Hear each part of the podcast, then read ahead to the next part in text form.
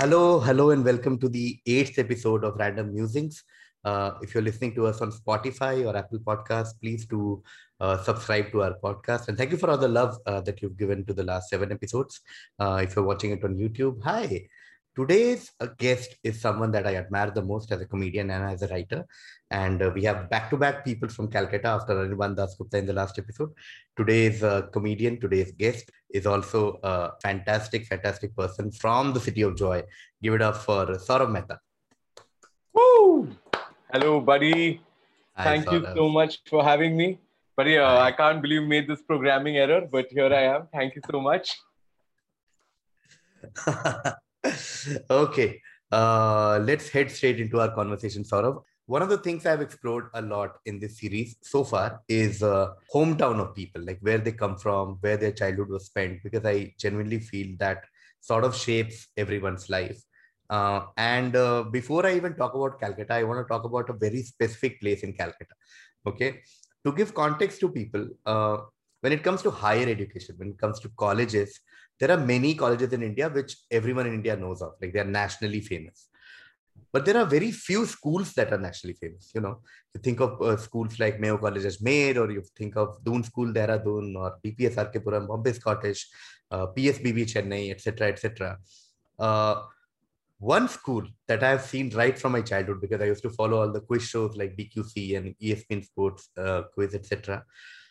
And uh, that school I will never forget. That school had so much. I was so much in awe, you know, of this school called La Martiniere, Calcutta. Okay, uh, in fact, I'll tell you a, a, a very interesting thing. That the first time I went to Calcutta, it was in 2013 or 14 while I was still working, so it was a business trip, and I met my friend from Calcutta, incidentally also named Saurav.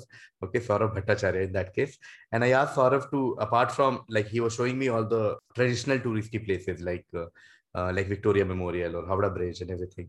And I said, Can you please show La Martiniere, Calcutta to me? And he was like, Man, school kon dekhta hai? Uh, like I really want to see. So we, we, we saw it from like the ground floor, so to speak, from the road. And then he said, I'll give you a better view. So we went to the there is a flyover, right? Right next yeah, to the school. yeah, yeah. And we stopped his bike and he said, Dekh le Martiniere, Calcutta. I've never done like school as a touristy thing School, ever. And uh, I've met a few people from La Martiniere uh, in my life, and I've been equally impressed from all of them. So it has lived up to its hype, so to speak. But you're the first person from the school on on random musings, so why not uh, uh, start with La Martiniere, Calcutta? Saurav, I would love to hear your opinion on your school, how it shaped your life. Is it is it the La that's in my mind, or is it not worth the hype? Uh, anything that you want to talk about the school, uh, over to you, sir. Buddy, so obviously I bring a totally unbiased view about my amazing school. And uh, I will just tell you how amazing it is. Buddy, I genuinely love my school. Okay. And uh, it's like, you know, how people love football clubs or, I don't know, they love celebrities or anything besides your country and family in a way. If there's one thing that I really love and really admire, and I'm really glad that I was part of it, is my school. And there are like a lot of reasons for it because uh, I mean, starting with just to give you and people some background, like, uh, I mean, you know, my family, uh, growing up, we weren't like upper middle class. We were kind of uh, not lower middle class, but somewhere in between of those two. And, you know, to go to a school like La Martiniere was literally like me lucking out. Uh, and I genuinely mean this uh, because the way like my life would have been if I hadn't gone to La Martiniere would have been very different. I'm not saying it would have been better or worse, but it would have been very different. And I am glad that it went this way because growing up, like my school has in many ways given me everything that you require to, you know, take risks, be smart, be considerate, etc., etc. And I know it sounds a little like hyperbole, and you know me in general. I don't go so hyperbole about anything, but for me, the school did have that kind of an impact because you know, like in for example, I was sent to the school because my mom, okay, she studied in Gujarati all her life, and then suddenly in college they changed the curriculum to English. Okay, so my mom had this revolution in her head that one day when I have a child, I will send him or her to English school. So she sent me to the school. Firstly, the odds of someone like me getting an admission uh, from my family, I think, are not that high. And then we somehow I don't know God's grace or something happened. Hopefully, my parents didn't bribe anyone, not that I'm aware of. That's just a bad joke. Anyone from La Martiniere Authority, if they're watching. Uh, but yeah, and it happened. And the reason I think it played such an important role is, you know, it's a little bit like a cult. Uh, and let me explain that, okay? Because you're a kid, you know, growing up, you just kind of imbibe the energy. I think more than specific words, you kind of imbibe just the, you know, energy that people are giving you. So every morning in assembly, they used to keep telling us, you know, this great PR monologue that you had for my school. That's essentially what they told us that you guys are special. You guys are supposed to be this. You guys are best. And so we were like yeah maybe we are. We weren't. But you know if someone keeps telling you you're like yeah maybe we do things okay? And then of course you know you look at your seniors and what used to happen was like in calcutta also like school had this air okay that dude we're from La Martiniere, we're Martinians, we're Martinians, don't mess with us, okay? Not in a like a fighting way or anything, but like we used to go for fest or anything that we're best. So I think that confidence kind of translated to me growing up, like even this communication, uh, it's any communication skills that I've picked up are from my school. And this confidence that, you know, I keep harping on is because, you know, you've lived enough life now. Most of the decisions are based on confidence. Most of people getting impressed by you or, you know, you taking the leap of faith sometimes is, is just confidence. And in that moment, you don't know if things are going to work out or not. But because, you know, from childhood, people have been telling you, no, there's something in you. We don't know if there is or not. But, you know, that placebo kind of works. So, like, I've done some random things in life. And I feel like every place that I've reached in, I don't think I would have reached there if, uh, you know, I, I wasn't part of this school. So that, mm. uh, for Calcutta, if uh, the principal or anyone's watching, uh, send me the, okay? Yeah. Thank you. you also do talk about La Martiniere in your stand-up, sort of, uh, and you're obsessed with some of the uh, notorious slash famous uh, alumni of La Martiniere, right? Yeah. But yeah, someday people will see that on YouTube whenever it releases. Yes. Uh, I want to go further back in time, uh, Saurav. And since you mentioned that your mom studied Gujarati all her life, and that also makes you unique in some sense that you're from Calcutta, but you're not a Bengali. Okay. Yeah. Um, did did that have an impact in your life like your gujarati roots and you know some of the things that you might have learned because uh, again like i've said this before on the series that no matter how much you deny your ethnicity or your culture or where you come from it does play a part whether consciously or subconsciously in our life and uh, i'm sure we'll talk about your childhood in calcutta etc later but i just want to go chronologically and i'm very interested to know do you ever feel at this stage now that somewhere you being uh, originally a Guju or a Gujarati, did it did it uh, play any role in your life or things that you learned that you think you learned because you were a Gujarati? But 100%. You know, uh, growing up, you don't realize, like you're saying, you don't realize the impact your community or your relatives uh, are having. You just think it's your parents. But even the way I think community to community, how, uh, you know, parents bring up their child kind of reflects much later, I feel. So for me, as stereotypical as it sounds, I feel like I am fairly good with money. Uh, even if I'm not earning a lot, I do end up saving a lot. I'm very meticulous about my investments. I have emergency fund. You know, we've had discussions about stock mein dale, everything. That's all my Guju roots. And, you know, a lot of these risks also that I've been able to take like quitting my business and just suddenly landing up in Bombay to do stand up, even quitting my job initially, uh, and things like that. You know, to to a lot of people, it might seem random, and uh, even to me at that time, you're not sure of the outcome. But one of the reasons that I'm able to take those decisions is because you know these these financial, uh, you know, like mindset that you have kind of helps you because you know that okay, I have enough funds to let me take this risk for one or two years. Okay. And I'm not one of those people who I, I, need some sense of stability and balance. I need some sense of backup. I'm not one of those, you know, super talented or super ambitious people that do, I'm going to give up everything and from tomorrow, let's do this. No, I need, I need some sort of a plan at least, some sort of a, there's a, you know, a safety net in a way. And there is where my Guju uh, roots totally shape, uh, totally come in. And uh, uh, recently, and this is going to sound, and I'm a little embarrassed saying it, uh, but this is my peak Gujarati view of life. I feel like, you know how stock prices move in the stock market? I feel like that's how our life works, uh, where if you see how stock prices move, right, they're not just always going up. They go up, they come down. For a lot of time, they just stay flat, then they again go down. And I think, uh, and you know, all the gains that happen are like lumpy. They come in a day or two days or a week as such. And I think, as as poetic or wannabe poetic as it sounds, I feel like much like life, much of life is like that. You know, there are times when you feel you're going down, you're putting in a, lo- a lot of work, but you feel like nothing is changing personally, money wise, anything.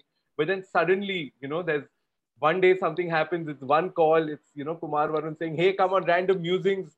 It's uh, you know Abish saying, "Hey, come write for me." Anything, you know. It's just like one day, one hour can change everything. So yeah, yeah that's my uh, yeah. Guju impact on my life. So true, so true. In fact, you and I have had long discussions about uh, pragmatic decisions when it comes to making money and having an emergency fund and planning your life uh, around these things and not take like take leap of faith but like yeah. have a safety yeah, yeah. uh, you talked about uh, while you were saying you casually said how uh, you had you quit your job and you quit your business and you quit everything so why not why not uh, why not set everything in place with my next question, which is the classic how comedy happened. Okay. Because I know that you were, uh, like we discussed, you grew up in Calcutta, La Martiniere, and then you studied in Bangalore, I guess, in Christ College. And then uh, you had a job. It's a very good, high, pay, high paying job. So how did comedy happen? How did, how did you end up in Bombay doing stand up and writing and everything else? Take, take me through that journey, sir.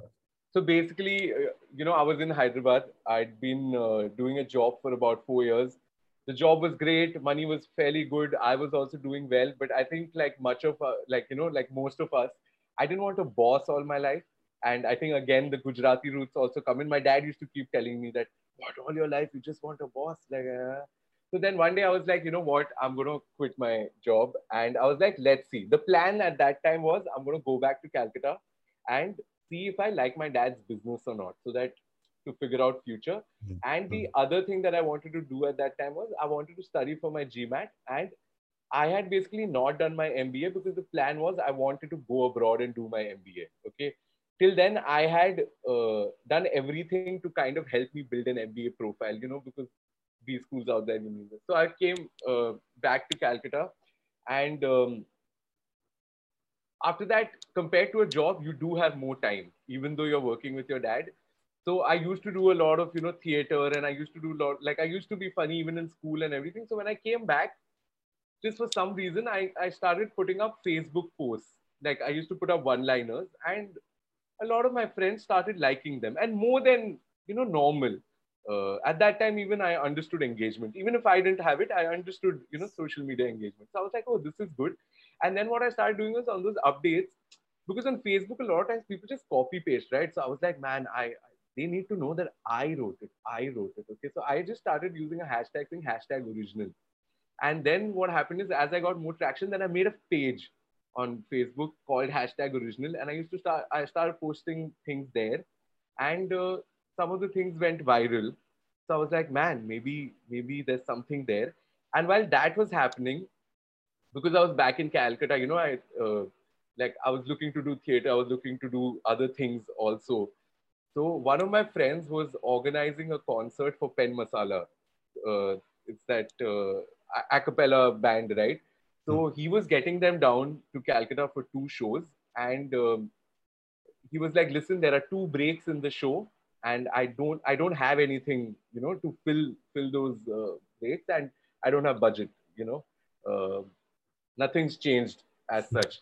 But uh, so he was like, "Do you want to do stand up? You know, you used to do stand up. I was like, yeah, why not? So me and this another friend from school we used to do stand up, those kind of things in school. So we were like, yeah, let's do it. So because at that time you don't know that writing a set takes time. So just agreed to do 10 minutes of stand up at G- GD Birla Sabhagar, which has like 600 people. So it should have been thought of a little bit more, I feel, in hindsight. But, you know, just wrote something in like a day or two. And, uh, you know, it had been long since kind of held a mic in from a performance point of view, right? So we were like, Are, where are these open mics happening? Let's let's figure out. Okay, me and my other friend, and we found one open mic. and there was sort of Ghosh there uh, at the open mic, and we were just new people. We were like, hey, we want to do and all. And but he then did the open mic there. It went well, went overtime. Uh, but I was killing it. Like honestly, all the other comics on that day were bombing. I'm sorry, guys, but you know you all were. So I think Ghosh also let me like new guy, let let him you know go uh, like so let me do one or two minutes more. Then show went well. Uh, and at the show, another friend of mine saw me. Uh, it's a little bit of how nepotism helps, guys. And he was organizing a show with Kenny. And this was at Kala Mandir with 1,000 people. And he was like, hey, I don't have a host. Uh, there's an opening act, but I don't have a host, uh, don't have budget. So would you want to do it? I said, yes, of course. Uh, uh, so, and I was so new to comedy back then that firstly, again, agreeing to a thousand seater is not, is not good thinking. And I was so new that I didn't even use my earlier set. I wrote a new set thinking that in stand up you can't repeat sets just from one show to another show. So I wrote full new set. And again, one day before the performance, I just landed up at the open mic and Ghosh is like, again, you're here? What is happening? I was like, I have one more show. And he's like, which one? I was like, opening for Kenny. Because again, at that time, I didn't realize that, you know, to even open for someone like Kenny, you need to go through the process. You need tight five minutes You need to climb up the ladder. So I just went, performed again uh, on the show day. Thankfully, luck or whatever it was, uh, show went very well. And I remember, you know, meeting Kenny also backstage. And he was like, hey, man, you've been doing it for long. I was like, no, it's been uh, literally two shows, like this and that, and two more open mics. And that happened. So then I was like, okay, maybe I can, you know, do stand up. So then I, I started, you know, just attending a few more open mics in Calcutta. And what I used to do that time was just randomly, uh, I used to message all these comics, okay, like Abish, Tanmay, uh, Papa CJ, Veer Das, anyone I'd heard of or who had come down to Calcutta. I used to just message them saying, hey, either give me an opening spot. And then I got a little more greedy. So I was like, you know, what if I get a writing gig in Bombay? Because I, I know Ghosh and everyone used to talk about how Bombay's comedy scene, you need to go do spots there. So I was like, what if I get a writing gig? And uh, also, I'll try comedy there, you know, two, three months, see what happens.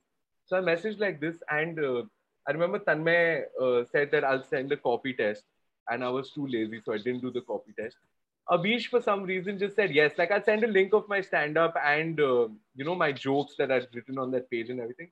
And he agreed to meet me. He was performing in Calcutta for some show. He met me, and then he gave me a writing job at Son of Abish. So I must tell everyone out there that Abish is a great recruiter, but in terms of hiring process, he needs to improve because there's nothing. I just sent a text and he's like, "Yeah, you seem funny." And he was so sweet. Uh, he met me in Calcutta and then he said, Yeah, come to Bombay for three months. Uh, what do you call there's a writing gig for you. Of course it didn't pay very well and you know at that time he was like hey it only pays this much and all. But i was just looking at a fun like three month break. So then i came to bombay and you know son started. It was supposed to be a three month writing gig.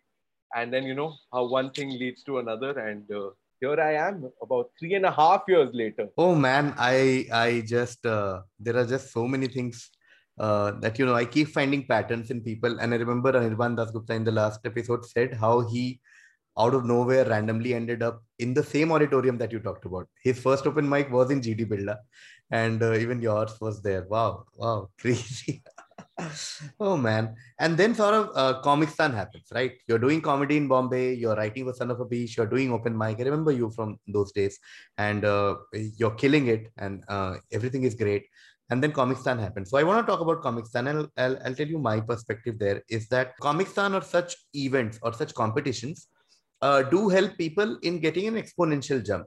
Uh, and I, I want to explain what I mean is that when you do something at a set process, uh, there you do have a growth, but it's linear. Okay, you need some external factor to somehow, whether a viral video or just some amazing you land at the right place at the right time or uh, one video or something that you somewhere you appear and it's suddenly become famous. But otherwise it's a it's a linear this thing. Like i believe i relate to it more because my career so to speak started because of a competition. Because rahul and i went to youtube comedy hunt and we won. So suddenly um, compared to a normal route maybe that gave me an accelerated path or or uh, an express entry entry into comedy uh, and when Comicstaan had first come, people a lot of a lot of us were talking about it because this was this new thing where um, a bunch of comedians and all pretty successful in their own right uh, were competing against each other. And uh, and you're again the first Comicstaan uh, sort of uh, uh, how do I put it? Uh, a student from the school of Comicstaan to appear on Random Musings.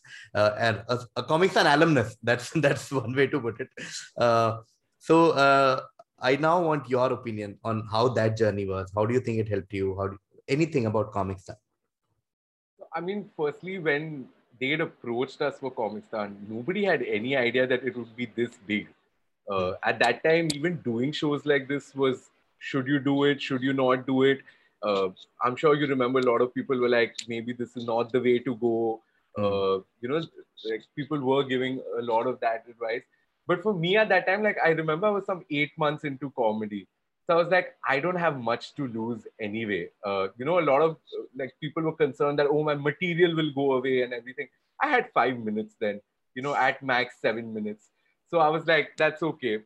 So Comicstaan for me that way was great for two reasons. One was, like you said, it gave me a push uh, so early in my career, which is kind of still helping uh, because I haven't really put out any videos after Comicstaan. So it, it definitely helped in that way.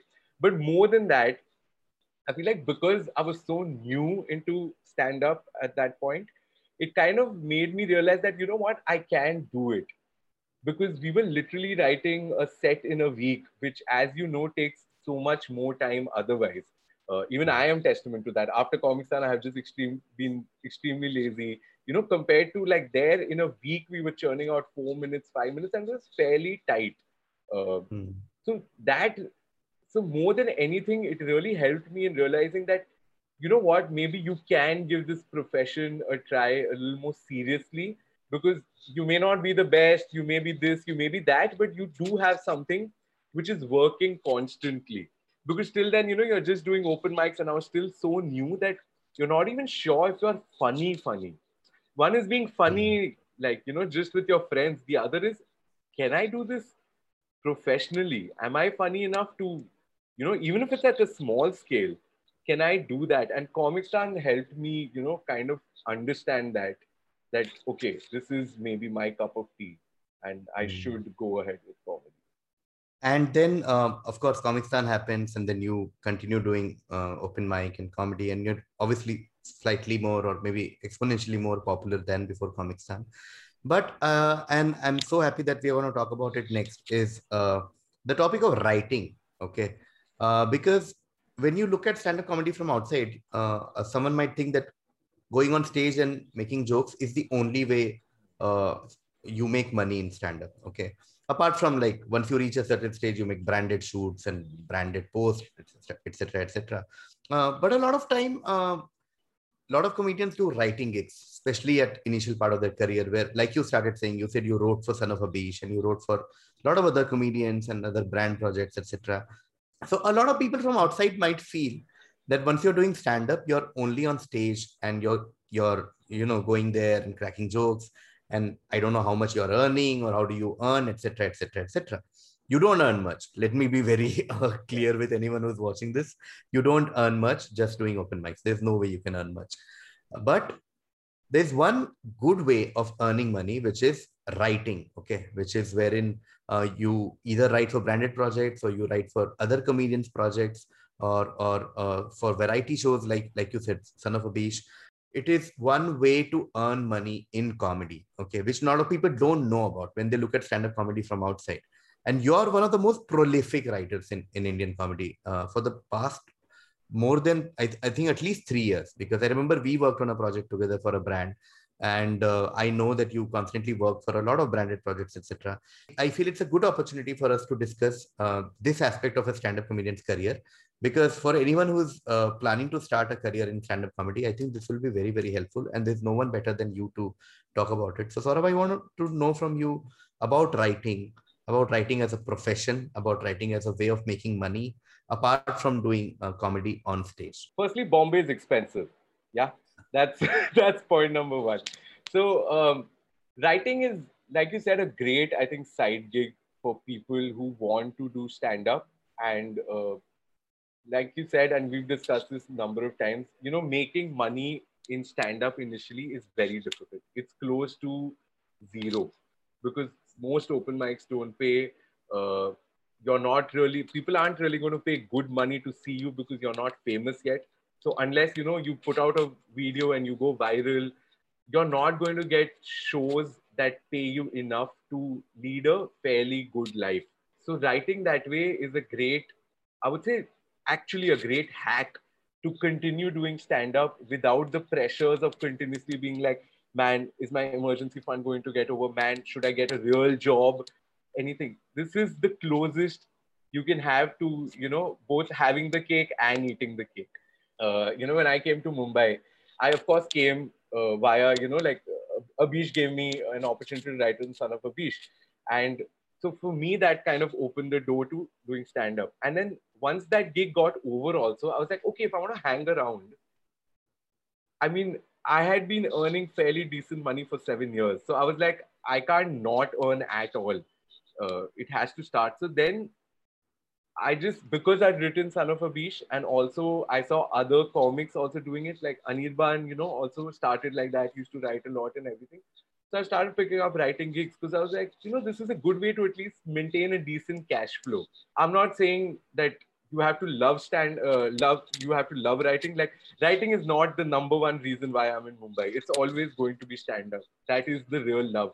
But this kind of you know helps me continue doing that. And even you know like like you said branded projects and everything uh, you know a lot of times i'm not saying a lot of brands come to me but even on instagram and everything a lot of times you don't want to do branded stuff. Okay but a lot of times the bank balance dictates your decisions. And i kind of you know use writing the money that i get from writing as a as a cover that okay i don't have to do like anything and everything just because i need money. And also another thing that kind of helps you in writing is dude you get to write with so many fantastic people you know? And like i have learned so much initially when even as a stand up initially like i've written with for like everyone and everyone okay so you learn so much because even when you're in a writer's room, say if it's a bigger show, or even if say you're just writing for another comedian and he or she is giving you feedback, you're like, oh yeah, I never noticed that. And you don't have to write them as notes, but you'll see over years that it it helps your craft. It helps your craft. So that way, writing is something that I think a lot of people who want to come and you know uh, pursue stand up should definitely, I think, give this a shot. And then uh, when you were talking about, uh, I found one small thing somewhere there where you said that one of your plans was to go uh, to go to the US or somewhere else to do your MBA. You thought you'll uh, take GMAT and go abroad. That obviously didn't happen. But I know you went to Harvard for some reason. What was that about? Like, how did how did Saurabh Mehta end up in Harvard, and what happened there? I'm really curious to know. Man, Saurabh Mehta ending up at Harvard is the randomest line I think you have said in a long, long time. Uh, so I used to work, my job, I used to work for this uh, computational biochemistry research lab. And uh, I used to do recruitment for them, but back-end recruitment and sourcing, which includes profiling and things like that. But uh, it also involved a lot of interaction with, you know, their New York team and scientists. And I think as a perk, essentially, people used to do well they used to send us to New York for a like you know for a few weeks there, and during one of those trips, uh, uh, that was around that like America has this system right that they uh, around like uh, fall they have a bunch of career fairs. So and our and my company used to essentially only hire from Ivy Leagues or that kind of uh, colleges. Okay, so there was a career fair at Harvard, and they were like, "Hey, do y'all want to go to this career fair?" And we were like, Yes, of course. So we landed up at Harvard. We were there with our New York boss and our team boss. And being at Harvard was kind of surreal because, and even that job in general was surreal because you are judging people who are genuinely far smarter than you. And there is no shame in admitting that they are leaps and bounds smarter than you. And imagine you, I, taking the CV and be like, nah. And that's that's another level of like power that should not be given, I feel to people like me. But uh, yeah, so going to Harvard was kind of freaky because just walking around there hmm. and you're like, man, I would have, like, what is happening? And to be fair though, at that time, essentially, uh, and this is going to sound a little crazy and maybe too confident, but somewhere deep down, I was cocky enough to believe that uh, MBA also, you know, I'll get into Harvard or Stanford or something. Not possible now in hindsight that I look at it. But I was cocky enough at that time to believe it. So I was like, wow, if it doesn't actually happen, here I am. Oh man, that's such a wonderful story because uh, you know it's unfair story. You know what I mean? It's one of those things where you're like, I, I, I used to have so many these conversations when I used to work in a corporate like setup, and we used to think like, life is not fair, dude. And then this story just uh, sort of sort of corroborates that theory. Mm, when Mehta from I know La Martiniere is a great school, but let's not judge like how it graduates but on a serious note, that's very relatable. And I, and I don't talk about this phase of my life much often. But when I was working in my first job post MBA, there was a point, and if comedy hadn't happened, if I hadn't met Rahul Subramanian, I would have for sure, uh, I would have ended up in, in a B school in the US because I was very serious about, uh, if not a B school, some masters in the US because there was a point where I really wanted to, you know, maybe go to uh, Wharton or Harvard or UPenn or, you know, any of those colleges. And it just struck me when I said this because when I went to Boston last to last year, one of the things that was on top of my agenda was to go and see Harvard Business School and like Harvard University. I took a photo also sitting outside there, and uh, yeah. So from the Martiniere to Harvard, uh, what a what a wonderful loop has closed. Um, age is something that I really want to talk about uh, with you, Saurabh, because we have discussed it offline. So why not do it online as well? Is that there are things that you learn or you realize only with age. Uh, and let me explain that. There are some processes and learnings that cannot be expedited. Again, just like when we talked about comedy uh, or any career where either an external factor comes and helps you grow, the same thing happens in life as well. Unless a drastic life experience happens when you're young, assuming every, you are having a very normal average life, there are some things you will only learn through age. Unless say you are you lose one of your parents when you were really young then your life drastically changes or or you meet with an accident or some sort of weird experience happens. But for the sake of this discussion i'm saying an average life of an average human. When you're in 20 and when you're at 30 your your life perspective or the way you look at things the way you approach things completely changes. And i've uh, touched upon it in this series as well with with rahul i remember where we said uh, how we look at life now in a very different way than how we used to look at it in our early 20s you uh, are one of those people who uh, who i talk a lot about uh, how we look at comedy how we look at money how we look at internet how we look at making content. There are so many things that you and i will not do uh, because we've reached a stage where some things just don't seem exciting enough or or enticing enough uh, to be done and of course uh, our approach towards relationship towards uh, family our priorities in life they keep evolving. And no matter how much you tell someone who is younger than you or especially significantly younger than you they will not realize what you're saying.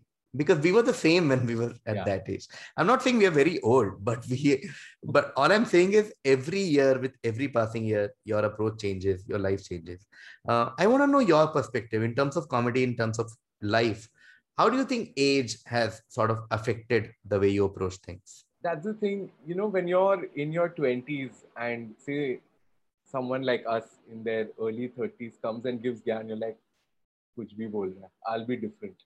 Then you reach your 30s and you're like no that guy or girl was right.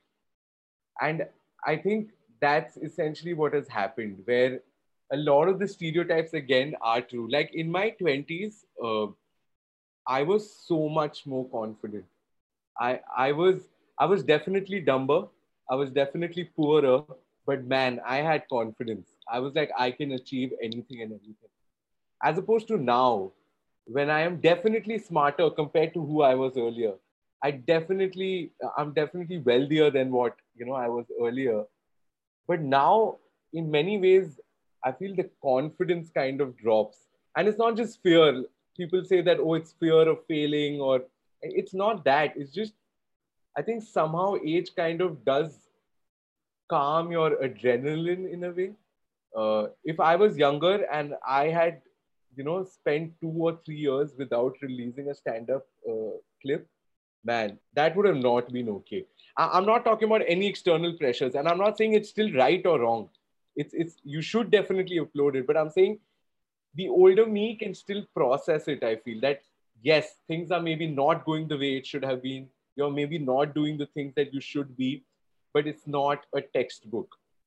There will be phases when you kind of when even if you want to do things for whatever reason things are not happening it's you being lazy uh, it's things not working out whatever but i think age kind of gives you that you know understanding that you know sometimes you will miss buses you can't catch all the buses you will miss them you can either keep you know feeling pain about the fact or be like okay maybe this is what it is right now i hope it improves I'll work towards it improving.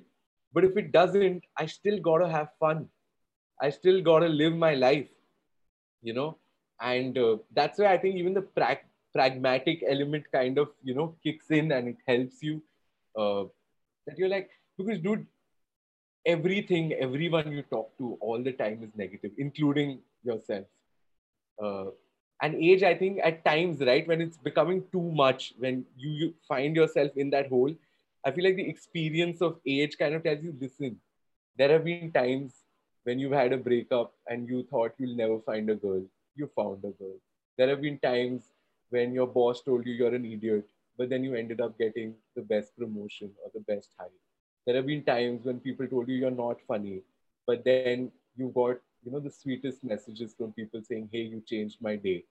So it might be shitty in the moment, but once you zoom out and after a while it'll be okay and i think that ability to feel it'll be okay has only come over age for me but on the flip side uh, you know buddy one of the things that i miss about being younger is the confidence for sure because like we discussed earlier that you can achieve a lot of things by just backing yourself uh, and i think that's one of the reasons why i love doing stand up because when I am on stage, it's the most uninhibited and it's the most confident version of me. And it's kind of a reflection of who I was earlier. And that's why I love being on stage because I'm like, oh, old Saurav is back. Yeah, so true.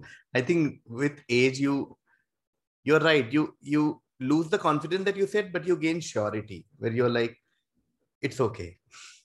I know, I know what I have to do. So the external pressures or validations and the so-called pressure, uh, especially as an artist, uh, that those things start affecting you less than it would have affected us if we were in like we were teenagers or like people in our early 20s and like you said like three years without a youtube video earlier would have been very very uh, very scary but not much anymore right you know one of the things that I don't think even you remember, okay? But one conversation that a lot of times I play in my head is uh, I am still more hyper than you are, right? I am always like, buddy, ye nahi ho raha, ye kya ho raha? And I remember once we were having a conversation that, buddy, what if comedy doesn't work? Should I do this? What if should I quit stand up in this much time? And you know what? What what's the thing? Were like, buddy, why are you worrying? कुछ ना कुछ तो हो ही जाता है ना इतने साल पहुँच गए यहाँ तक तो कुछ ना कुछ तो हो ही जाता है ना and buddy I'm not joking I remember that so many times, you know, when I'm so under stress and I'm like, what if stand up doesn't work? What if the writing gigs stop coming? You know, maybe my followers are less. What will happen? And then I remember your voices. I'm like, you know, it's been 11 years of my working life. Kuch na kuch somehow always happens yeah. only. So yeah. ho jayega. So I'm like, yeah. yeah. Yeah i say that to a lot of my friends because i genuinely believe in it. I uh, and that also comes from age and experience i believe because you're like dunya badal rahi thi sab kuch badal raha tha but we managed right? So we'll manage. Because in comedy especially over the last few years uh, there was this entire discussion about oh this is a bubble. Let's make use of it before before the bubble bursts and before stand comedy is not a thing anymore. And i'm like we'll figure. We'll do something else people were saying do an uh, mba we did. When people said do a job we did. When pandemic came we we did we, we did our job. We're still here. We will, something else comes we'll figure. We we survived when instagram wasn't there.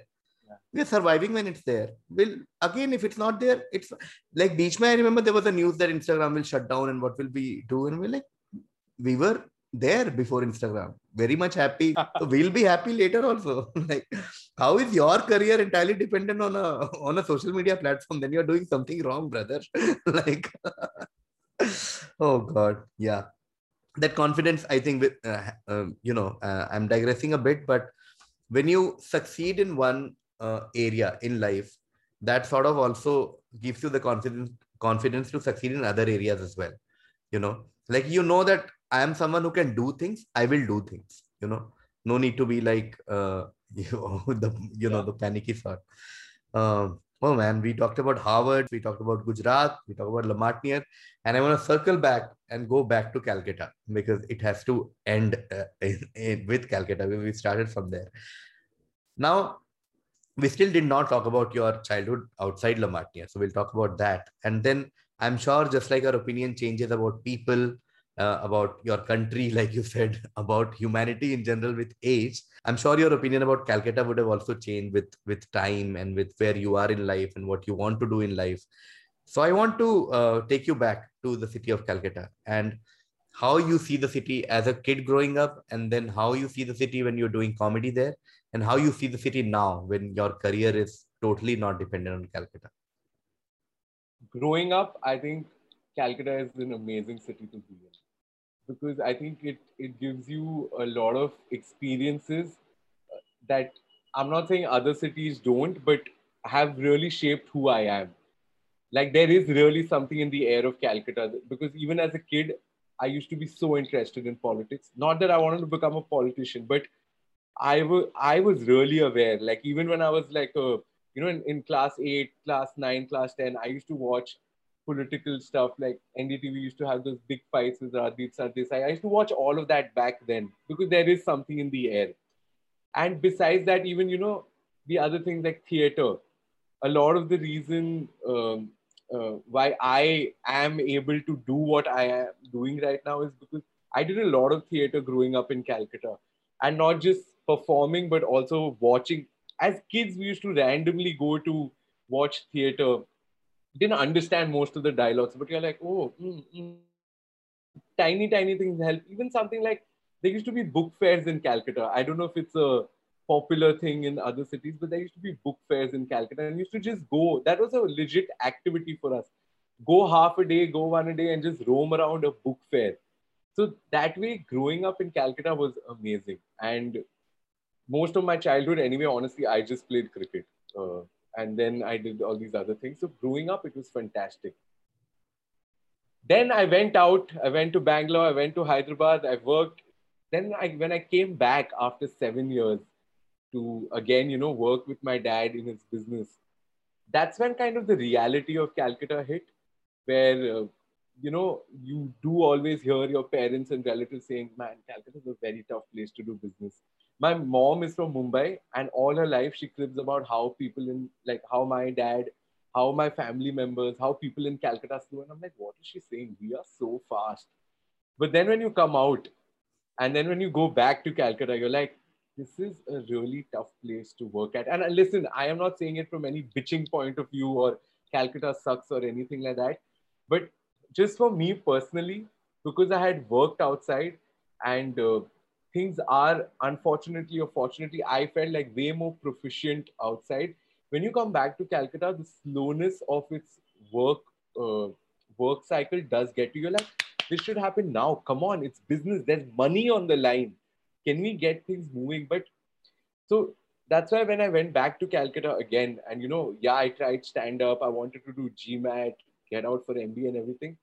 I think one of the reasons deep down was that I was pretty sure that this is not the city where I want to spend the rest of my life. I can come back here to retire. I still love the city, but this is not where I see myself growing professionally. I remember there was another friend of mine who'd also just quit his job and come back, and we were like, bro, this is not happening. We we need to figure something. Maybe we'll have to do a job again, or let's let's make a startup and shift to Bangalore. We were looking for, in many ways, excuses to get out of the city because hmm. Personally, it's great. My parents are there, a lot of my friends are there. It's very comfortable because you know everything out there. But uh, just work wise, uh, again, and I'm not meaning it in a bitchy way if anyone's watching. I'm not trying to bash Calcutta or anything, but it just didn't work for me. Yeah. No, I, I see like on my um, from my purely academic point of view, from all my friends from Calcutta, and there is, there is a clear pattern. Like all of them love Calcutta, all of them love going there for a few days. Yeah. But no one really wants to work there. Like even, and I'm not just talking about comedy. It's even people who are doing business, like you said, some of them who have proper corporate job, like an IT job, would not want to work in the Calcutta office of that company. Like they would want to move to Bangalore or Delhi or Bombay because they are like, yeah, yeah, you know that that shrug. It's like Yeah. it's it's a great like great city to just maybe spend a few days, meet your family members, eat, have fun.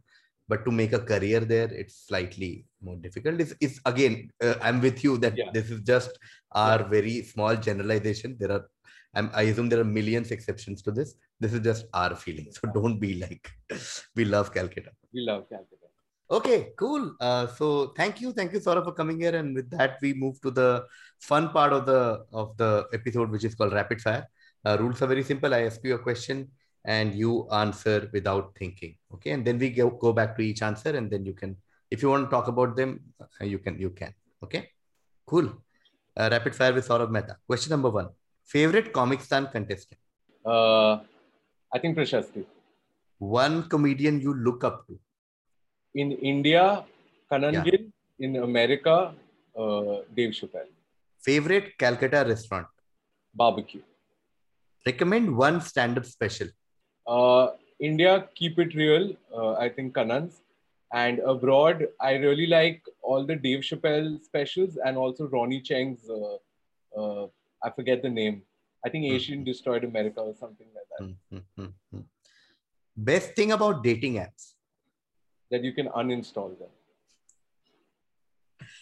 Best comedian to write for. Biswa. One thing you want to achieve as a comedian. A stand-up set that I can proudly show to people and not feel cringe while watching. One investment advice to anyone who's watching it. Believe in equity. Favorite cricketer of all time. Ganguly. One advice to anyone listening to this. One one advice. Plan, but go for it. Okay, cool. We'll quickly go back to all the answers. Favorite Comicstaan contestant, you said Prashasti. Yes. Uh, I think reason being, I mean, okay, uh, uh, it's going to sound a little biased, but honestly, the list that popped in my head was uh, Dua, Suri, and Prashasti, and all three of them are my friends. So obviously, it's Yeah. a little biased, but for me, uh, just as a viewer, I think I hadn't heard someone like Prashasti in terms Hmm. of her point of view, uh, in terms of her take on life, and uh, and you know, I just liked how it's storytelling, but at the Hmm. same time, it says so much. Hmm. Uh, you know, uh, one of the difficulties of doing stand up is sometimes you want to say things, but it's not funny. Hmm. Uh, and sometimes you're just funny. But I think Prashasti somehow for me uh, gets that balance. And also her take in a way is is different, but at the same time very relatable for me. She's an old soul like me, so I get a lot of it. But at the same time, because of her upbringing and background and her, you know, life in general, it's very fresh for me. So on Comicstaan, I think I, I enjoyed her stuff the most. Yeah, yeah, so true. So true. One comedian you look up to, uh, and this is now becoming a pattern in in in random music. You picked Kanan Gill and you picked Dave Chappelle. Do you want to talk about them? I mean, again in India, uh, in terms of people doing stand up just in English, there are very few choices, and that's not the reason I've chosen Kanan. But I'm saying there are very few choices, Hmm. uh, and Kanan is in many ways, I think, a comedian that you'd want to be. And I, by that, I don't mean just in terms of the style or everything, but just the way he approaches art, just the way I've seen his specials and everything.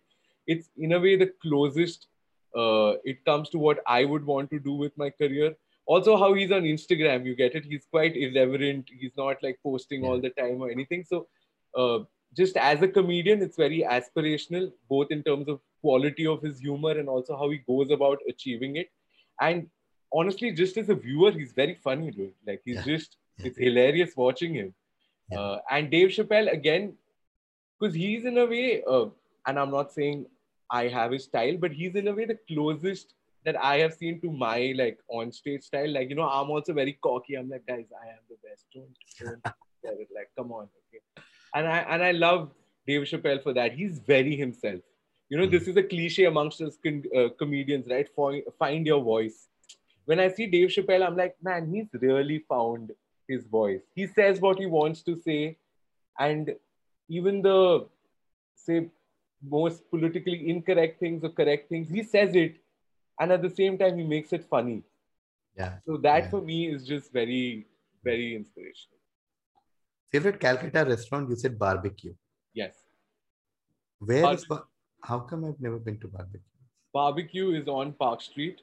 Okay. Uh, it's right next to, uh, I mean, Mocambo and everything is there where Yeah. it's essentially Uh. on that main Park Street. Yeah.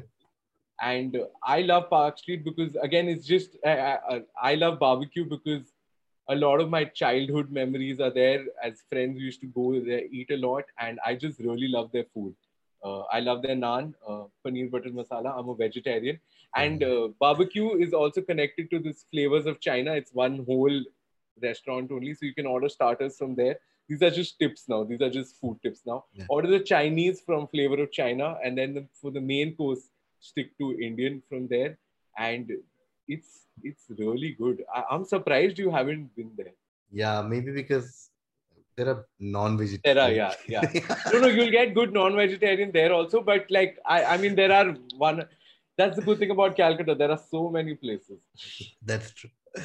Okay, I wanted you to recommend one stand-up special, and you again keep it real and Dave Chappelle, which I think you already talked about. Unless you wanna talk something about the specials as such. I again with both of them, uh, I like how it's actually a special.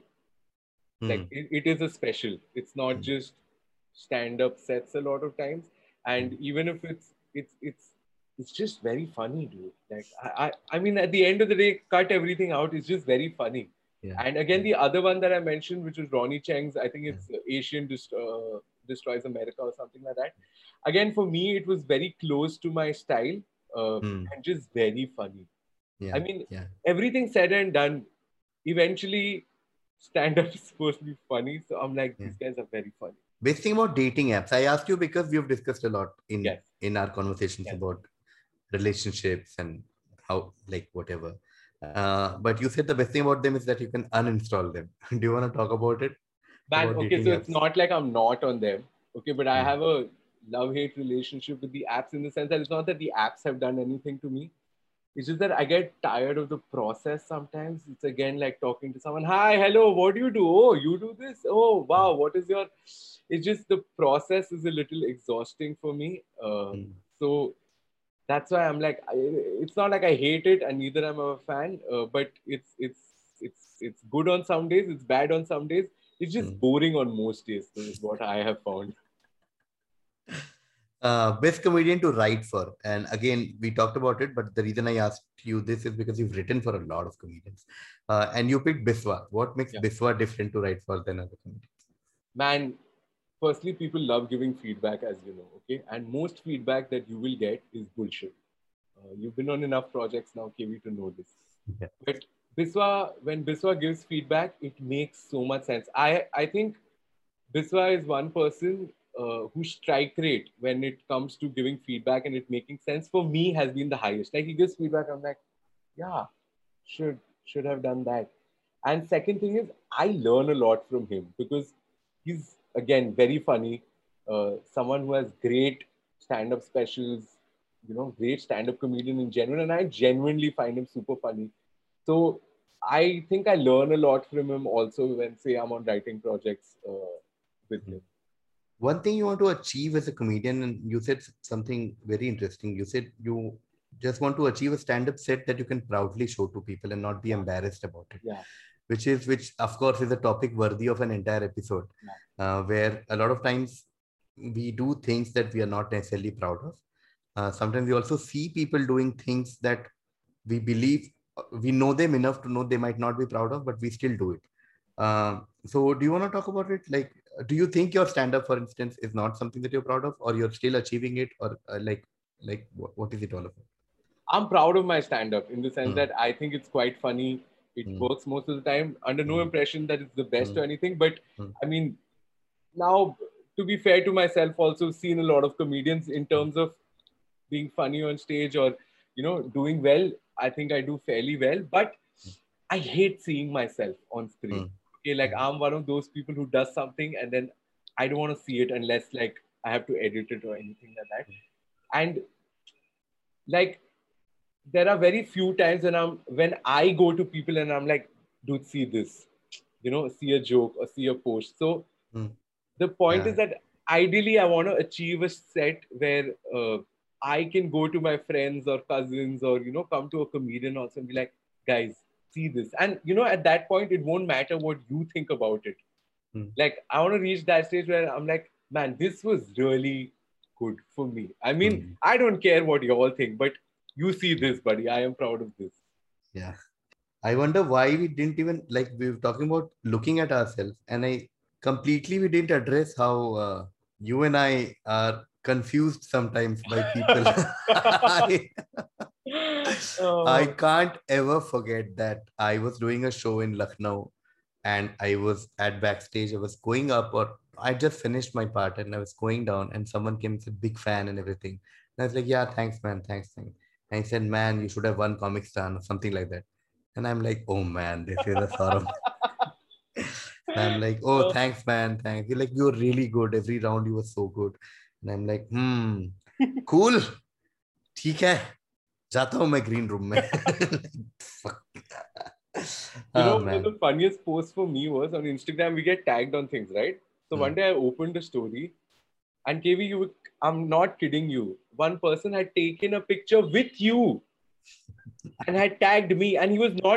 Joke you know he thought that he had met you yeah. and you can see now, though, at Yeah. least. Yeah. Maybe it was the same guy. Maybe. The same lucknow guy. Um, to be sure. Yeah. One investment advice and again uh, to give people context i asked it because you worked in finance you've also uh, do uh, discuss a lot of finance and you're, you're we are those uh, people who are who usually play very safe with our financial decisions. And you said uh, believe in equity. You want to elaborate on that I honestly discovered like stock markets and equity a little later in life, even though uh, like I used to do, I'm, like I wouldn't work in finance, but I was in a company which was Hmm. finance related. And the reason I say that is um people are so scared of uh, you know trying out things and everything, and money plays a very important role. Let's be honest. And I, I feel one of the best ways to get some sense of you know financial independence, be it at 30, 40, 50, 60 is if you just you know invest a little in stocks. Just buy an index fund or anything. It will help you gain money that you wouldn't have otherwise gained.